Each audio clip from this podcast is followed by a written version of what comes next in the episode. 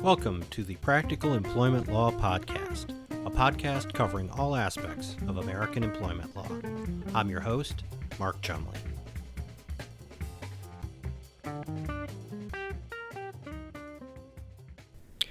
EWA stands for Earned Wage Access. Did you know that? I was generally aware of the whole EWA thing, which has probably been around for 10 plus years at this point, but I don't think I've ever had an employer ask me a question about EWAs until very recently. And having taken a much deeper dive into the subject, I have to say I'm surprised and concerned about that because EWAs are a minefield for employers. So let's jump into this topic, and despite the title of this episode, I promise not to rap. First things first, what are EWAs? Earned wage access is a way for employees to receive their earned wages before their regular payday. Basically, a third party provider is given information about time worked by the employee and pays them the amount earned right away rather than the employee having to wait for payday. Of course, there's a fee for this service. There are two basic types of EWAs. First, the consumer model is an arrangement directly between the employee and the EWA provider without the employer's involvement. We will not concern ourselves with that model. The second type of EWAs are those offered by employers as a benefit for their employees. Apparently, these kinds of EWAs are gaining in popularity, driven in part by pay models in the gig economy. In the so called employer integrated model, the employer enters into an agreement with the EWA provider and often provides access to its payroll or timekeeping system to allow the EWA provider to pay employees as they earn their wages. Employer integrated programs typically fund an earned wage advance through the employer's payroll system and then recoup the advance through a payroll deduction facilitated by the employer on the employee's next regular payday. Fees for the service are usually in the form of transaction fees or subscription fees for the service, and some services include optional tips that can impact the user's experience in some way. Payments under these programs can be made in several ways via direct deposits to accounts maintained by the EWA provider or even to debit cards. Now, I know what some of you are thinking. How is this different from a payday loan? Well, the big difference is that employees are only allowed to access funds once they have been earned, so it is not characterized as a loan. This is a critical point because EWA providers do not want to be subject to licensing and regulation that goes along with offering a credit based product. It works much better for them if it's merely a wage payment service, and the employees who need money sooner than payday can benefit from the program. So everybody's happy and we don't have anything else to talk about, right? Well, not so fast.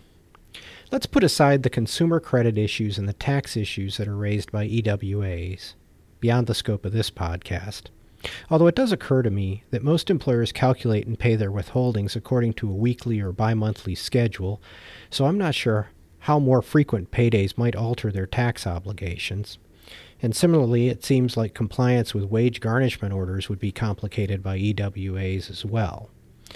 But putting those issues aside, we still have plenty of employment law issues to consider.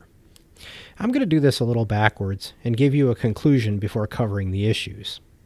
And the conclusion is I think employers can use EWAs, but the administrative and compliance issues are significant, and anyone using EWAs or considering it will need to do a deep dive into all applicable laws and consider the administrative issues that might arise depending on exactly what EWA system they use.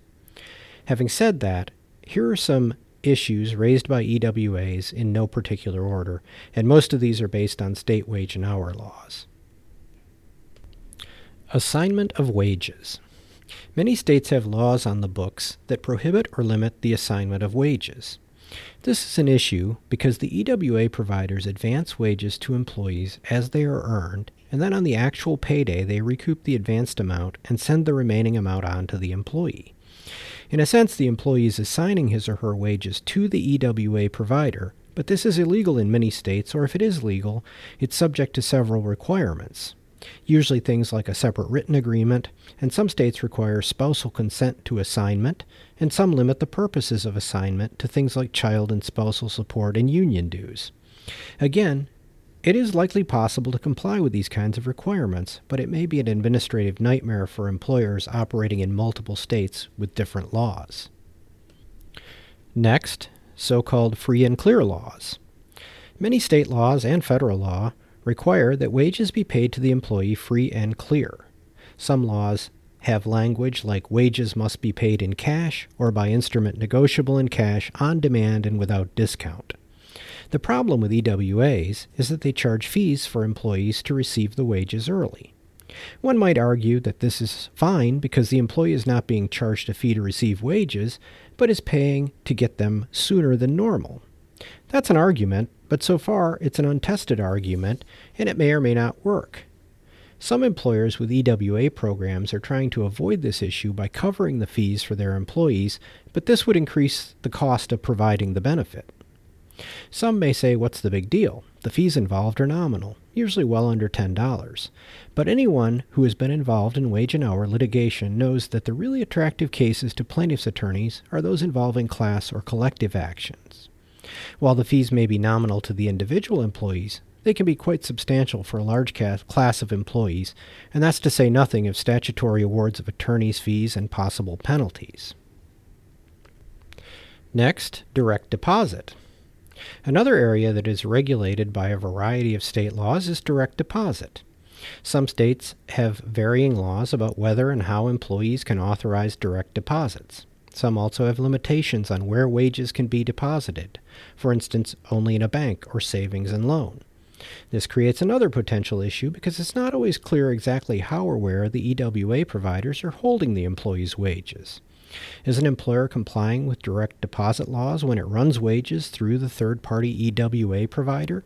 Again, this is an issue that will require a deep dive into applicable state laws. Next issue unauthorized deductions. There are a multitude of state laws that limit an employer's ability to deduct from employees' wages, and often they require employers to obtain written permission for deductions in some specific format. When EWAs charge fees, do the fees count as wage deductions that might run afoul of state laws? Again, the answer is maybe, but there is the potential for violations, and it's something employers must consider. Another issue final pay laws.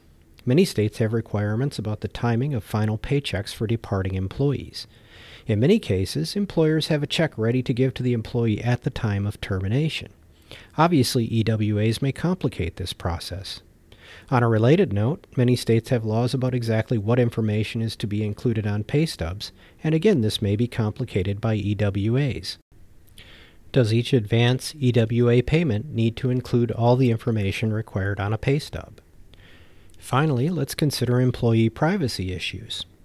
To use EWA apps, employees will have to enter some information, like social security numbers, that employers take steps to protect from disclosure.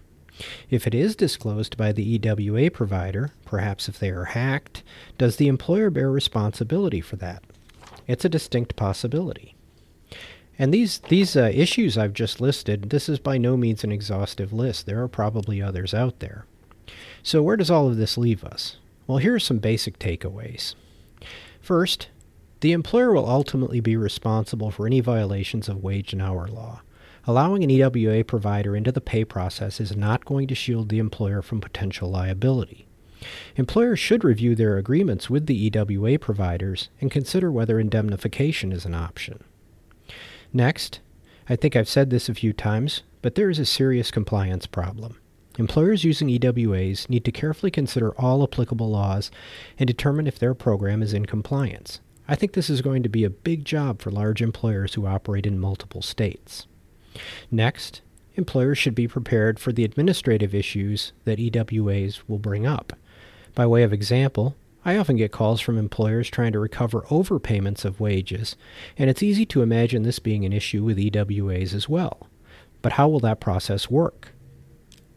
Finally, employers need to consider the legal landscape. Several states have introduced legislation to address wage and hour issues related to EWAs, but to my knowledge, nothing has actually made it into law yet. But it is on the radar of state legislatures and agencies, and you can rest assured that laws and regulations will be coming. Also, To my knowledge, there haven't been any significant court decisions on the topic of EWAs, but I suspect this will change as EWAs continue to expand in popularity. And I think they will because they seem to be pretty popular now with employees, and employers are continuing to struggle to attract employees. This is just another benefit that may help. This has been the Practical Employment Law Podcast. Thanks for listening. Please watch for future episodes wherever you get podcasts, and if you enjoyed this podcast, please subscribe and leave us a review. If you would like to contact me about any aspect of the podcast, my email address is mchumley at kmklaw.com, and my full contact information is in the show notes. This podcast was created for general informational purposes only and does not constitute legal advice or a solicitation to provide legal services.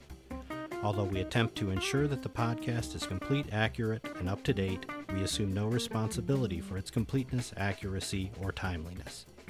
The information in this podcast is not intended to create, and listening to it does not constitute an attorney client relationship.